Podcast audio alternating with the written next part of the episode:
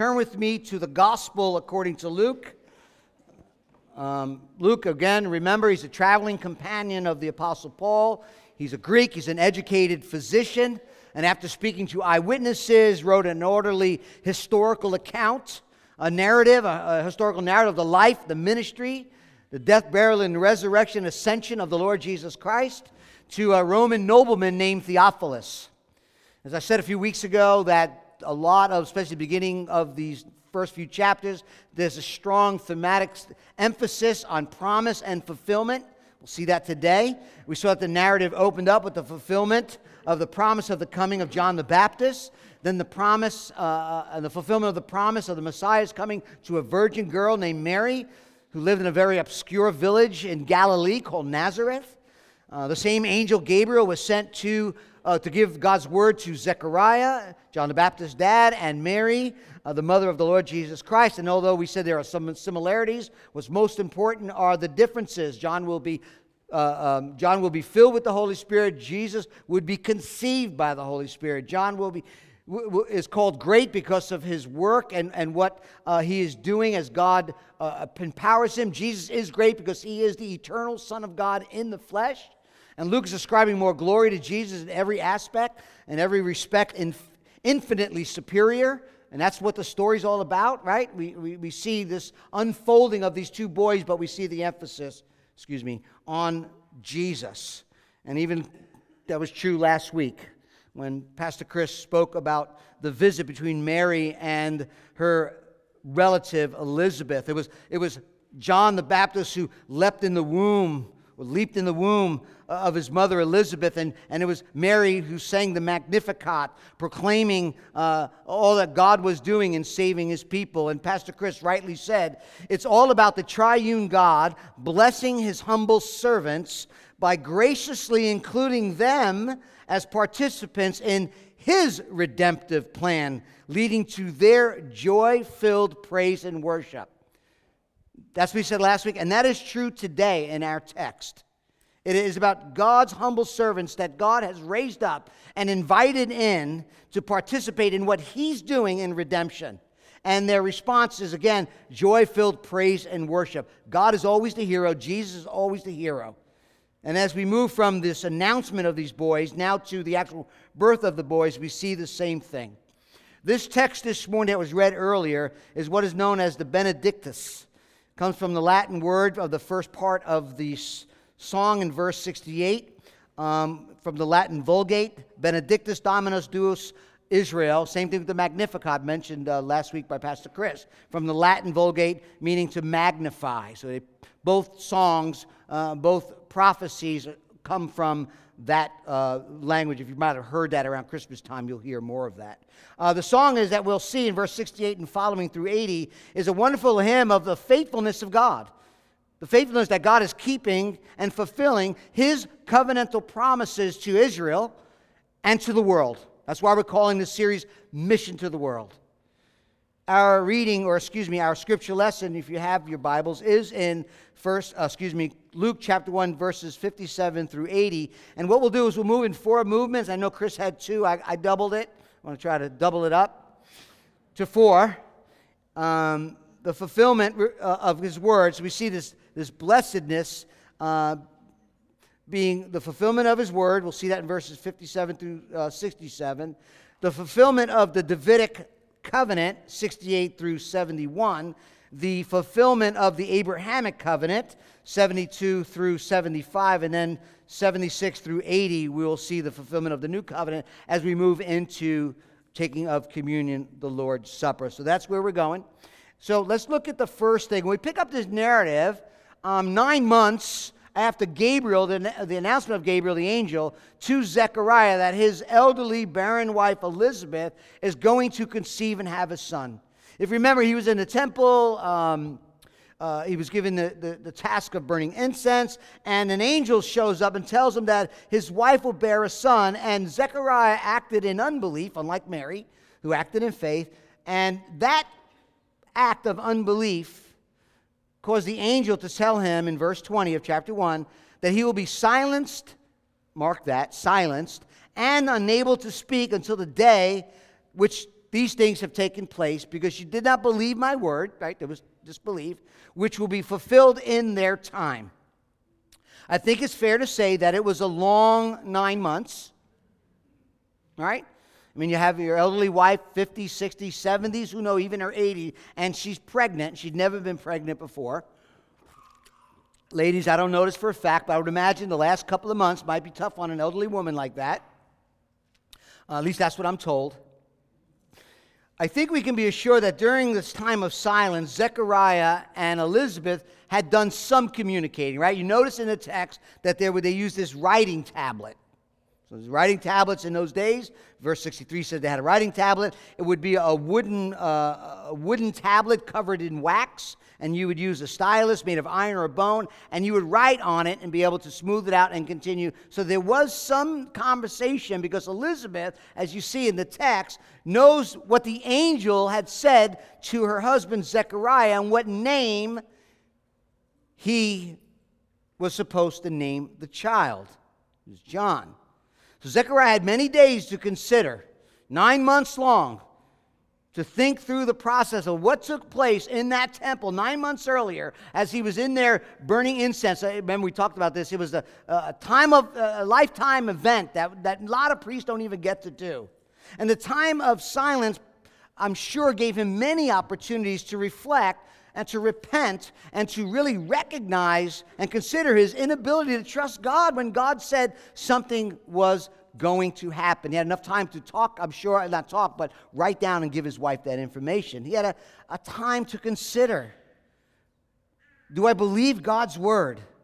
Do I believe when God speaks, is that something I can trust? And family, I want that first to be a word of encouragement to you this morning, even a word of instruction. That when crises comes, when difficulties come, it's a time to reflect. It is a time to acknowledge. It is a time to open God's word, to rest in God's promises. We live busy lives, a lot going on. And sometimes when difficulties and trials and hardships comes, where it seems like everything in our brain at least wants to either run faster or just shuts down. But Zechariah comes through this adversity trusting and believing God. I want to tell you this morning that if you're a child of the King through the blood of Jesus, God has purposes for your adversity, for His glory, your good, and for your growth, our growth, my growth in grace. Also notice in our text, the whole neighborhood came together and rejoiced with her. You see that? The whole neighborhood. Rejoice, verse 58, with her, with this child. Earlier we saw that Elizabeth, we read in verse 24 of chapter 1, that Elizabeth had kept herself. She kept herself hidden when she found out she was pregnant. But here's a different story. Here we see the whole community is rejoicing with her, just what the angel said back in verse 14, that many will rejoice at her birth. It's amazing, right, ladies, how when someone gets pregnant and someone tells someone, it's like everyone knows in like 2 minutes. But family, that's what it looks like to live in community, is it not? When people together, gather together, believing and trusting in God, the Word of God tells us that we are to what? Weep with those who weep, rejoice with those who rejoice. Your joy is my joy. My joy is your joy. Your pain, my pain, your sorrow, my sorrow. It's our joy. It's our sorrow. We're connected to one another through the Spirit. And here at King Chapel, we live that out practically in community groups, where we gather together and we share each other's joys and sorrows. And we care for one another. I mean, you could just vision these ladies gathering around this elderly woman, rejoicing over their baby. Are we living life together that way? Are we experiencing life together where we can say, my joy is your joy, my sorrow is your sorrow? That's what we're called to do. That's what we see here. And notice that they're not just rejoicing because the child was born. Notice what it says, the text. They're rejoicing because of what? God's great mercy. The source of their joy was in the acknowledgement that God had moved. God was in it. God had provided for this family. God did this. God is in the midst of this. Living life together, as we live life together, as they live life together, is a recognition that God's hand is in what is provided for us. Because there has been nothing given to us, to any of us, that does not come from the hand of our Heavenly Father. He's a good provider. He is a good giver. James tells us every good gift comes from the Father of lights, in whom there is no shifting shadow. So we see this provision, we see this rejoicing. And verse 59 says that Elizabeth and her husband are going to circumcise John according to the law of Moses. Remember, we read in chapter 1 that Elizabeth and Zechariah were righteous, blameless in the commandments of God. They're following the law. Circumcision, a sign of God's covenantal relationship with Israel. We'll see more about that in a minute. In those days, obviously, you would name a child when a child was born, or you wait for the eighth day during circumcision, and then you would name the child then. And just like today, if you get a room full of people, you want to name your kid, I'm sure there are a lot of opinions. Right? Verse 60, Elizabeth says, he shall be called John. And like, John? Why John? Right? Some of you ladies experienced that. Like, really? Like, yeah. Like, can you be happy for me? That's the name I chose. Like, what? Nobody in your family. So after hours of just bickering together, no, it doesn't say that, but it turned to Zechariah, who noticed, catch this family, who was not only unable to speak, but apparently unable to hear. Right? He's unable to hear because they have to make signs to him inquiring what he wanted the boy to be named. Can hear and can't speak. The get out. So being silenced means he can't speak or hear. So he pulls out his eskesetch or the iPad. Etch-a-sketch, maybe you don't know what that is. It's this red thing with little, you guys don't remember that. I do. His name is John. Like, we're not talking about this. It's over. Zechariah means God remembers. Elizabeth means God is faithful. John means God is gracious. And the sweetest name of all, Jesus, means God saves. Luke is telling the story of salvation. Luke is drawing in these folks, pointing to the King of Kings, the Lord of Lords. Pointing to the faithfulness of God, the one who shows mercy and grace to sinners like you and I, remembering the promise he's made. It was R.C. Sproul, the late R.C. Sproul, says here at this point that sometimes there are things that are customary that must be rejected, that must take a back seat because it doesn't align with what God has said. I know everybody names him after him. His name is John. It's customary, but they went a different way. Whether it's naming him in circumcision, not the circumcision himself, but naming him on that day, or naming him, they said, no, we're going to do what God has said. Family, I'm here to tell you this morning, and we've been saying, more and more, the culturally normative things that are going on in our world, which everyone thinks is right and normal and just the way it is a blatant disregard and rebellion of God. It's the way it is. Isaiah said in chapter 5, verse 20, we went through that book recently, woe to those who call evil good and good evil, who put darkness for light and light for darkness. I mean, the horrific murder of unborn children and the acceptance of so much immorality, sexual sin, gender confusion becomes so normalized that we stand upon that which is not regularly accepted in culture. We're viewed as some sort of crazy person, hateful bigots. I dare to say there are hateful bigots on both sides of the aisle. They really are. But as devoted followers of Christ, we must be firm and faithful to the Word of God. At the same time, we are to be loving and kind to those who oppose us. Always remembering, here's the key. Here's the key. If not for the grace of God, there go I. Standing on the truth of God's Word, not accepting cultural norms. Standing on God's Word, no matter what. But doing it in a way that is gracious and kind. Zechariah was made mute and deaf, and at the moment of his unbelief, He was made mute and deaf at the moment of his unbelief, and now in the moment he obeys, he says, his name is John, judgment ends, his tongue is loose. And notice God did not loosen his tongue when the baby was born or when she was pregnant. God unloosed his tongue when he stepped out in faith. Zechariah obeying God, trusting God, believing the promise of God, and his tongue was loosened. I look at this text and I think it's safe to say that the merciful discipline of Zechariah with his deafness and his unable to speak brought this elderly man to a place of stronger faith, a stronger trust in God. God takes our hard experiences, God takes our suffering and uses it to drive us to a deeper relationship, a deeper faith, a deeper trust in Him. It was J.C. Ryle said this, let us take heed that affliction does us good as it did Zechariah. Sanctified afflictions are spiritual promotions. The sorrow that humbles us and drives us nearer to God is a blessing and a downright gain. No case is more hopeless than that of a man who, in time of affliction, turns his back on God, end quote. And wow, God pours out his grace on Zechariah, verse 74. Immediately after, he begins to bless God. After long 9 months, not able to speak, not able to hear his nagging wife, his loving wife, belief opens Zechariah's mouth and praise comes out.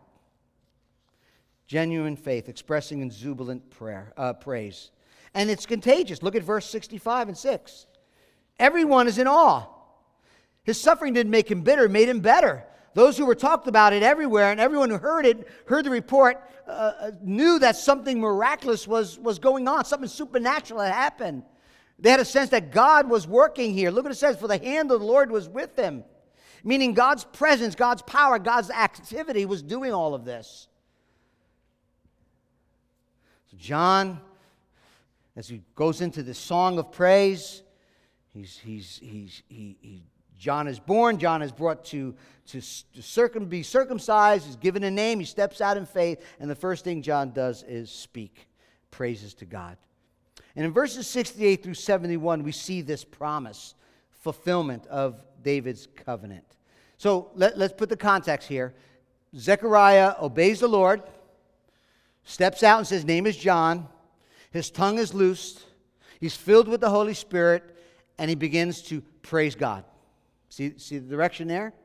A place of believing and trusting God caused him to break out in worship.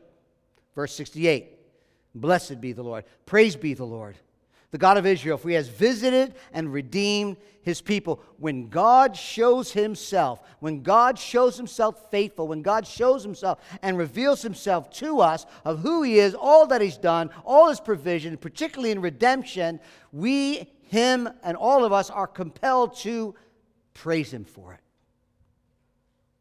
True worship, the essence, the root, the true act of worship is a response, listen, to the revelation of God, to the unveiling of who God is according to his word. He's a merciful God. He's great and glorious and holy and majestic and just and righteous and good. And that's why we sing songs, saturated in the sovereignty of God, saturated in the gospel. So response is worship. And this song, like Mary's song, is in the prophetic aorist tense, which is amazing because what Zechariah is saying is it's already done in his mind. When God makes a promise, it's a done deal. It's a done deal. And he's praising God because he has visited his people. He has visited people and redeemed his people. Now, we're talking about the forerunner. It's as good as done. It is good as done. And yes, John will be a man who we'll get into him and his ministry, a very unique individual. As we said, Jesus said, born of a woman, no one's greater than John the Baptist. Other than Jesus, no one. He will call people to repentance. He will prepare the way for the Messiah. Zechariah's son, John the Baptist, will say later on, he, Jesus, must increase, I must decrease.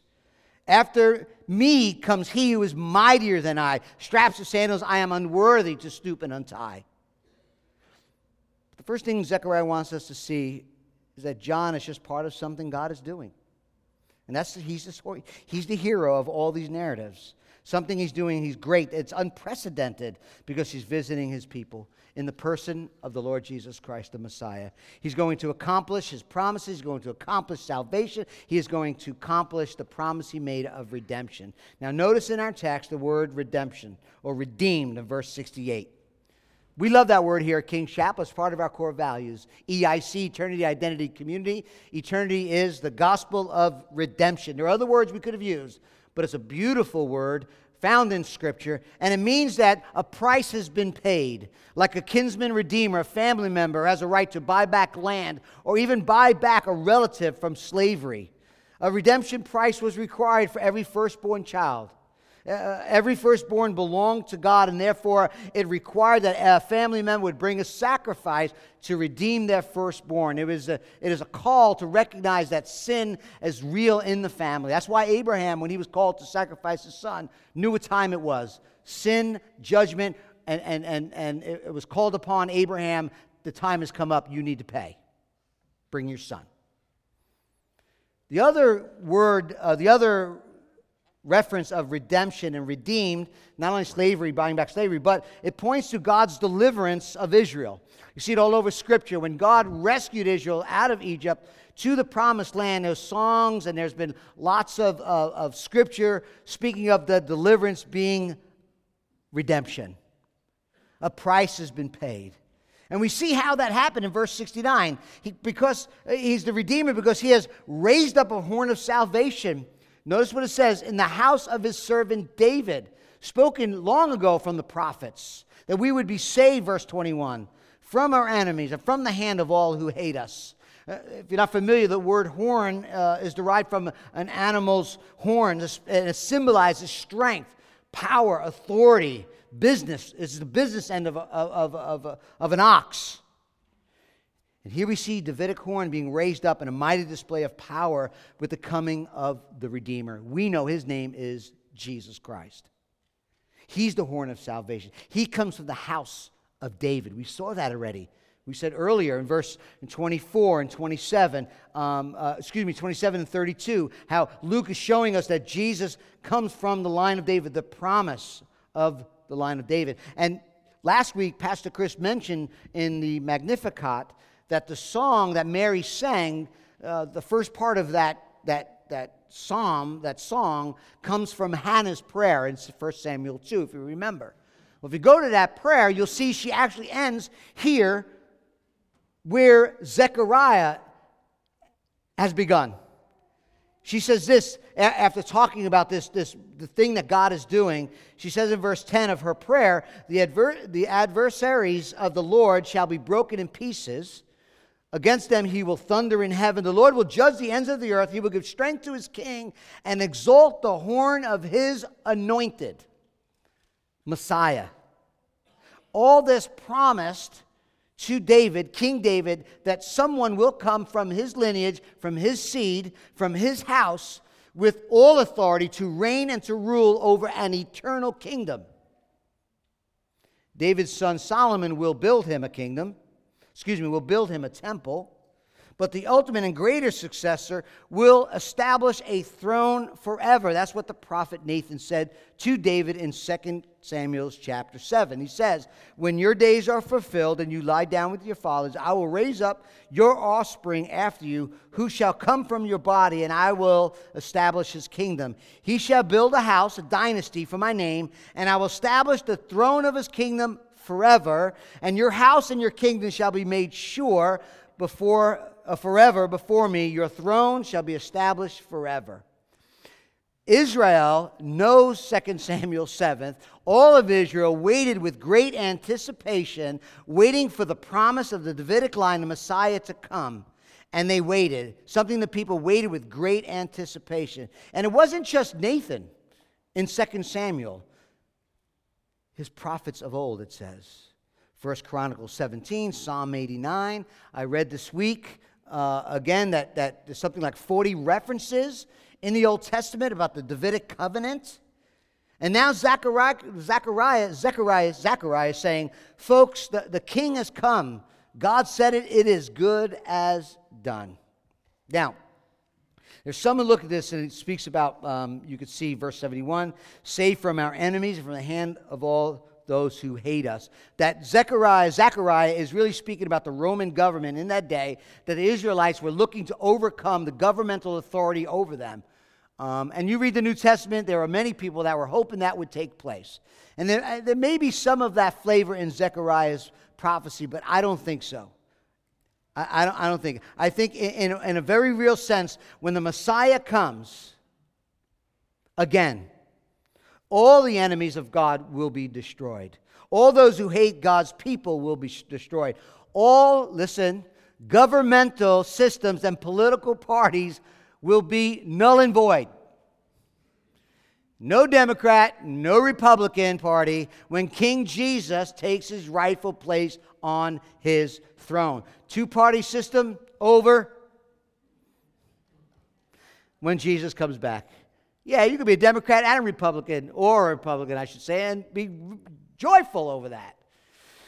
In the early 20th century, there's a guy by the name of a theologian, Narvel Geldenhuns. He's a well-known commentator to the book of Luke. He says this: there may be a reference here to a political liberation as well, but something far more glorious is meant. The wholehearted service of the Lord in complete freedom from all bonds of sin, guilt, punishment, curse, Satan, and destruction, end quote. That's true. Because the promise of the Messiah who comes, he'll establish a kingdom, and the all-powerful king will come and defeat all of God's enemies. All of God's people's enemies will be delivered in the end. Revelation 21 speaks of the new heavens and new earth. Revelation speaks about tears being wiped away. No more pain, no more sorrow, no more injustice, no more hatred. Righteousness will be seen like never before. It's not a question, is this going to happen? It is going to happen. It's not about, listen, we need to go out and vote, although you do. There'll be no voting. The Lord promised He will fulfill this. And the great promise of an eternal kingdom is when the King of Kings comes and fills the land with His righteousness. And that's not just a hope for Israel. Family, we have been grafted in. That's our hope.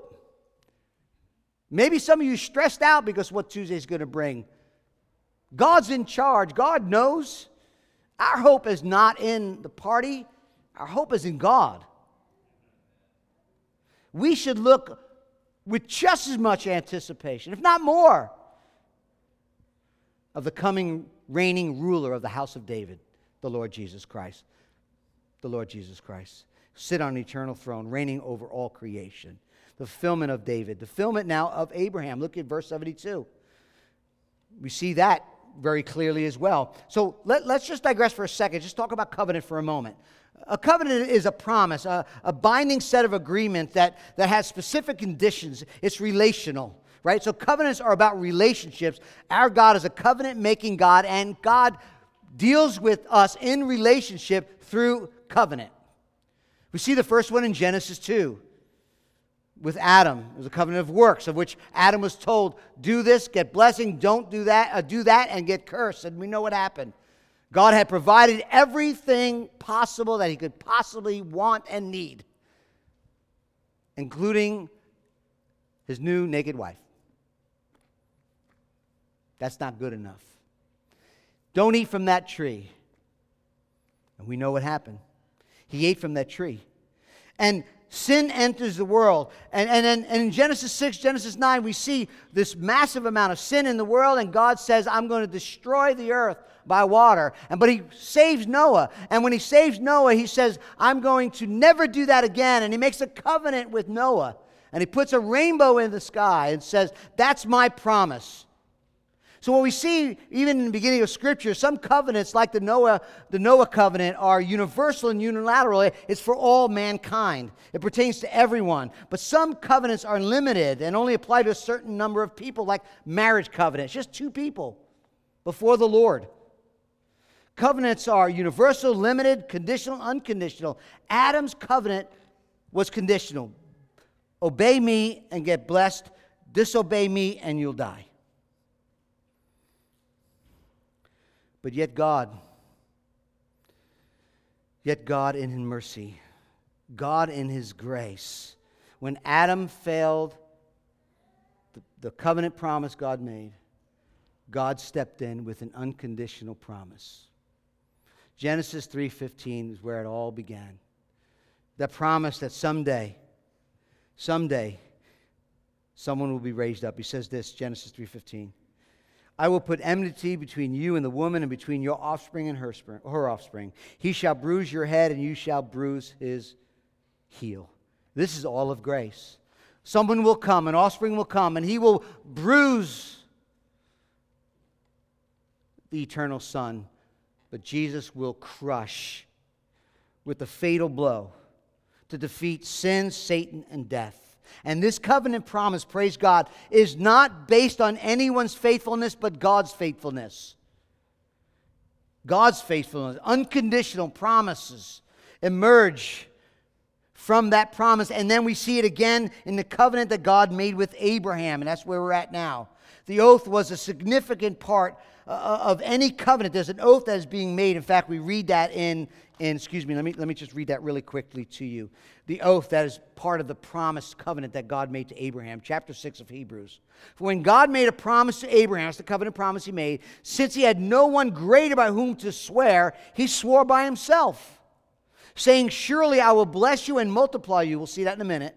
And thus Abraham, having patiently waited, obtained the promise. For people swear by something greater than themselves, and in their disputes an oath is final for confirmation. So when God desired to show more convincingly to the heirs of the promise the unchangeable character of His purpose, He guaranteed it with an oath. God had come to Abraham, chapter 12, and promised him that He would bless him. He would bless those who bless him, curse him, those who curse him. He will make his family a blessing to the whole world. In chapter 15, he reiterates that promise. Chapter 17, he says, I will make you exceedingly fruitful. I will make you into nations. Kings will come from you. I'll establish my covenant between you and your offspring, for an everlasting covenant between your God and you. I will give to you and your offspring after you, the land of your sojournings, the land of Canaan, for an everlasting possession. I will be their God. And what you find in this covenant promise is a lineage. There will be many that will come from you. There's a land, piece of property that I will give you. And then the Lord Himself will come from you, Abraham. And that covenantal promise that God made to Abraham, we see also reaching out to the covenant that God made to David, a seed. Starting from Genesis 3:15 to Abraham and to David. Galatians 3:16. Now the promises were made to Abraham and to his offspring. It does not say and to offsprings, referring to many, but to one, who is Christ. The seed, the promise that God, and the drumbeat throughout all of history of the Old Testament pointing to, from Genesis to Abraham to David, is Christ. Family, that should encourage you today. That should strengthen your faith today. That God, for thousands of years, has made a promise, and we can witness that string to where it says, Christ has come. He is, according to Matthew, the son of David and the son of Abraham. Let that sink deep into your soul this morning, that you can trust God in all things. And notice it's not because God was reluctant. Look what it says. Because of the mercy promised to our fathers in verse 72. His hesed, His mercy, His covenantal loyal love to Abraham. It's not because of works. It's not because of your faithfulness. It's because of His faithfulness. When you go back in chapter 15 of Genesis, we see this covenant being cut. If you read the story, I'll get into it a little bit. You don't need to go there. You go there later on today. Abraham is told about this covenant, this promise. And then Abraham in chapter 15 is told to go out and get a 3-year-old heifer, a female goat, and a ram, and turtle doves, and pigeons. And he wanted to take the animals, not the pigeon and the turtle dove, but he would take the animals, God tells him, and cut them in half and lay them side by side in a row, parallel to one another, in pieces, two pieces. Abraham does what God commands because Abraham knows what time it is. In that particular culture, you would ratify, you would cut a covenant this way. You would slaughter the animals, separate them, and you would walk through the animals, symbolizing that that this is what would happen to me if or happen to you if you fail to keep your end of the bargain. If you fail to keep your part of the covenant, as you're walking through these animals that have been cut in two, saying, let the curse be upon me. I'm going to walk through. If I don't keep my end of the bargain, I don't keep my covenant promise, let this happen to me. And in Genesis 15, what's so cool and so amazing, it says this: when the sun was going down, a deep sleep fell on Abram. And behold, dreadful and great darkness fell upon him, and after nightfall a smoking fiery pot and a blazing torch passed between the pieces of the sacrifice. Family, it is the awesome presence of God. A theophany, a tangible manifestation of God, comes down and ratifies that covenant. Not Abraham. And what's so incredible is that God doesn't ask Abraham, but he is seen going through the pieces of the animals. God alone passed through these pieces because it was an unconditional, unilateral, one-sided covenant symbolizing God saying, let that happen to me if I don't keep what I promised you. A divine denunciation guaranteeing Abraham that Abraham would be the descendant, that the Lord will come from him. Or curse would be upon God. That cannot happen. And the covenant made with Abraham is not only unconditional and unilateral, it is eternal. It is irrevocable covenant of grace, undeserved, unearned. And Zechariah is probably holding John in his hands by now, realizing that God keeps his promise. He made it to David, he made it to Abraham, and he's keeping it now. Jesus, the forerunner of my son, the promised one who will come and crush sin and Satan and death, who rise from the dead, will deliver us from the hands of our enemies, verse 74b, so that we might serve him without fear, so that we may serve him in holiness and righteousness before him all of our days, which brings us to our last point. John's in his arms. And you, child, verse 76, you, child, you'll be called the prophet of the Most High. For you will go before the Lord to prepare his ways. The promise is coming. Remember, Gabriel said to Zechariah back at the temple in chapter 1, verse 16, that he will turn many of the children of Israel to the Lord their God, and he will go before him in the spirit and the power of Elijah. He has been raised up to prepare God's people, realizing their guilt, realizing their sin, confessing and calling people to what? Repentance. Malachi foreclosed in the Old Testament. We talked about this with the coming of this prophet.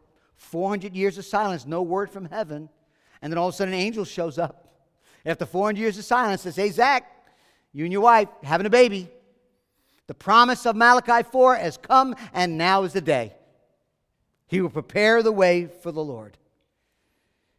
And when we read in verse 76 through 79, we see there is some real indication of the accuracy of the ministry of John. We'll talk about that another day. Of John's life, John's ministry, John's preaching ministry. But let me tell you what Zechariah is truly pointing to in these verses. He understands that when the Messiah comes, the salvation, the fulfillment of all the promises to David, all the promises to Abraham, including the personal promise of salvation, will come because it is ultimately fulfilled in the Messiah, in the new covenant. Notice what he says back in verse 74. Delivered from the hands of our enemies. Why? So that we might serve God without fear. Delivered to serve, to worship. We saw that where in the Exodus, right? Moses did not go to Pharaoh and say, God said, let my people go. That's not what he said. Well, he didn't stop there. Go back and read Exodus. He said, let my people go so that they may worship me. Being delivered from sin, death, and hell, self-centeredness, and brokenness is for the purpose of worship. That they would serve and worship me.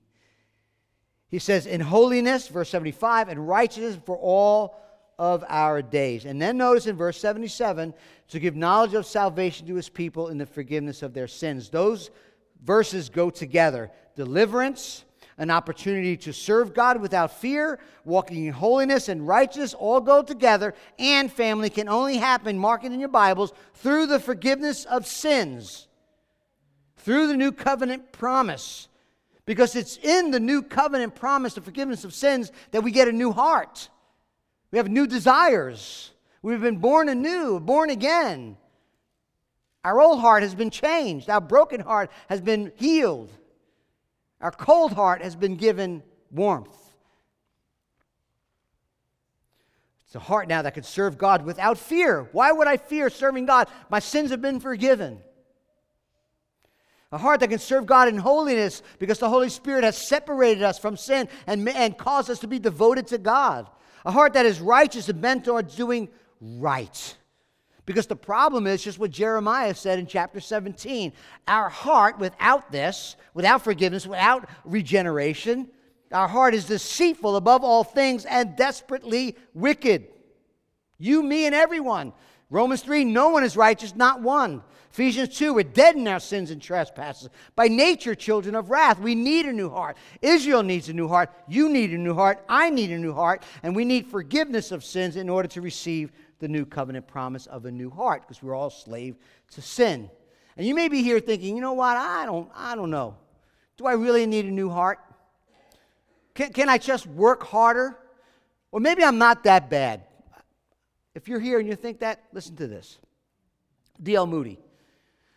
D.L. Moody illustrated the need of a new heart this way. This is what he said. Now listen.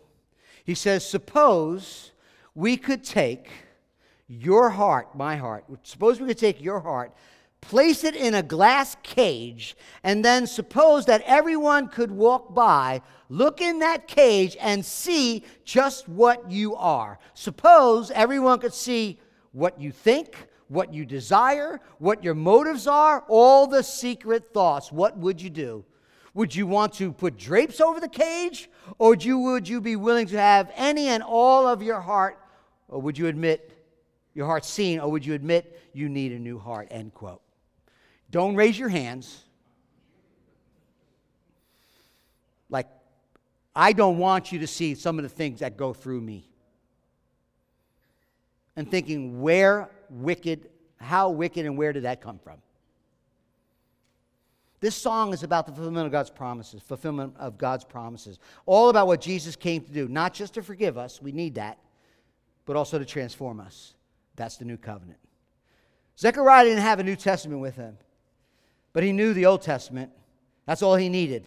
And the language he used here is very important because it not only speaks about forgiveness, but the ability to walk with God, to live righteously, to do what's right, to not be afraid, to serve God in holiness and righteousness. Jeremiah 31, God promises, I'll make you a new covenant. I will make a new covenant with the house of Israel and Judah, not like the one I made to their fathers. This time I'll put my law not on a tablet, but within them. I'll write it on their hearts. They shall be my God. I shall be their God. They shall be my people.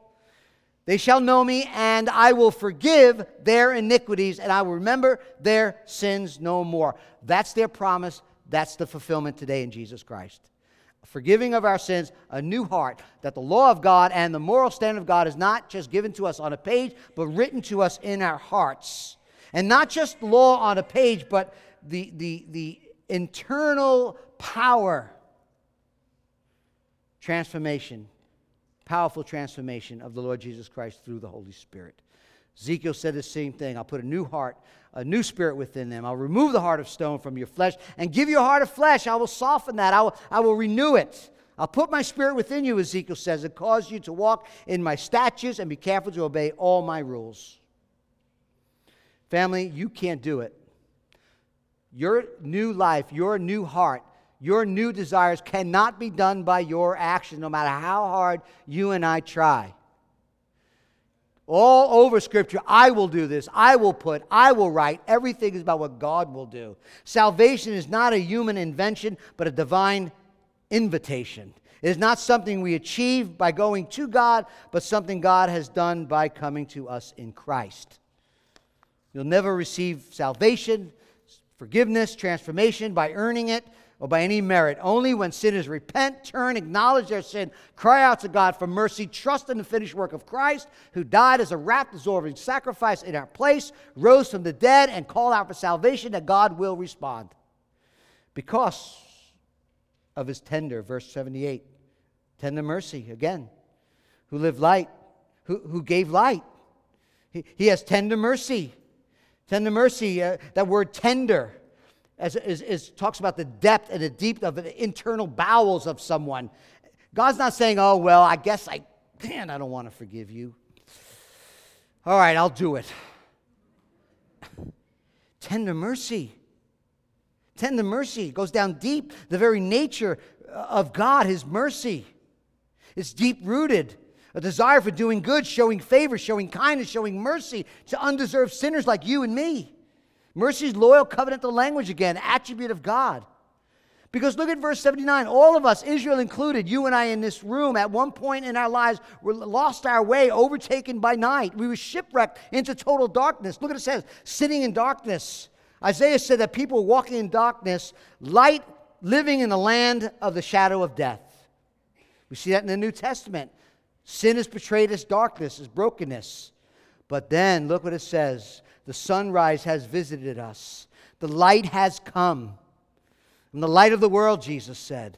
Light has been given to those in darkness. Family, listen, we're going to wrap it up in a minute. Catch this. Light has been given to those who are in darkness because the new covenant. The new covenant is that he who is the light of the world bore our darkness in our place. He got what we deserved. Promise to David, the promise to Abraham, the promise of the forgiveness, all took place, all was fulfilled. The light has come because the light of the world was cast into outer darkness. As the band comes up, let me remind you, the day of the Exodus, God sent plagues upon Egypt. And on that ninth plague, if you remember, there was darkness over the land. In other words, God was saying, get ready. Then the 10th plague came at midnight in the dark. God broke into history and brought down divine justice on evil. In the home of everyone, you know the story, in the home of every single family. In Egypt, when darkness came down, the sign of evil, the picture of evil, when justice came down on Egypt, every single home had a dead son or a dead lamb. Period. The only shelter from God's darkness, from judgment, was under the blood of the Lamb that covered that door frame. In Mark chapter 15, as Jesus hung on the cross, it says the 6th hour had come. There was darkness over the land until the 9th hour. Judgment came down on our Savior. Judgment came down on our substitute. Judgment for sin, as the Son of God became our substitute, died in our place to save us from our sins. And it was then when Jesus cried out with a loud voice, "My God, my God. My God, my God, why have you forsaken me?" In that moment, forsaken from the Father, cast into outer darkness. He never ceased to be God, but that fellowship with God was broken as sin was poured out on him, as judgment came down on him. Just like in Egypt, the only way to escape is under shelter and under the blood of Jesus. He took the cup, he drank the cup of wrath so that we might be forgiven through his suffering. Remember how God walked through the pieces of the torn flesh to ratify the covenant with Abraham? As if to say, if I don't keep my covenant, let this death, this curse be upon me. Well, on the cross, we see Jesus being cursed, dying, not because he broke the covenant, but in order to keep it. He became a curse for us, Galatians 3. Christ redeemed us from the curse of the law by becoming a curse for us. For it is written, cursed is everyone who's hanged on a tree. On the night Jesus was betrayed, on the night he gathered his disciples, his apostles in the upper room, he took the bread and he broke it. This is my body broken for you. He took the cup and he said, what? This cup is poured out for you, is the new covenant in my blood. Receive forgiveness, receive new life, receive a new heart. Pointing to the unilateral, irrevocable, unchangeable, eternal promise of God. In Christ we are forgiven. In Christ the offspring has come who crushed Satan, who defeated sin, destroyed our enemies, vanquished death. He will save sinners by forgiving them of their sins, regenerating us from the inside, and giving us new hearts to serve, love, worship Him, walk in holiness without fear. That's what this table is all about, the new covenant. The bread on the table represents the body that was broken. The cup represents the blood that was shed. If you're a believer, we invite you to come in a few moments as the band is going to play to take up the bread and take up the cup. If you have never made a commitment to Christ, you have never said, yes, Jesus is Lord, He died for me, rose for me, then we're glad you're here, but the table is for those who've already made a profession of faith and have been born again and born anew of the Spirit of God. We're going to spend time.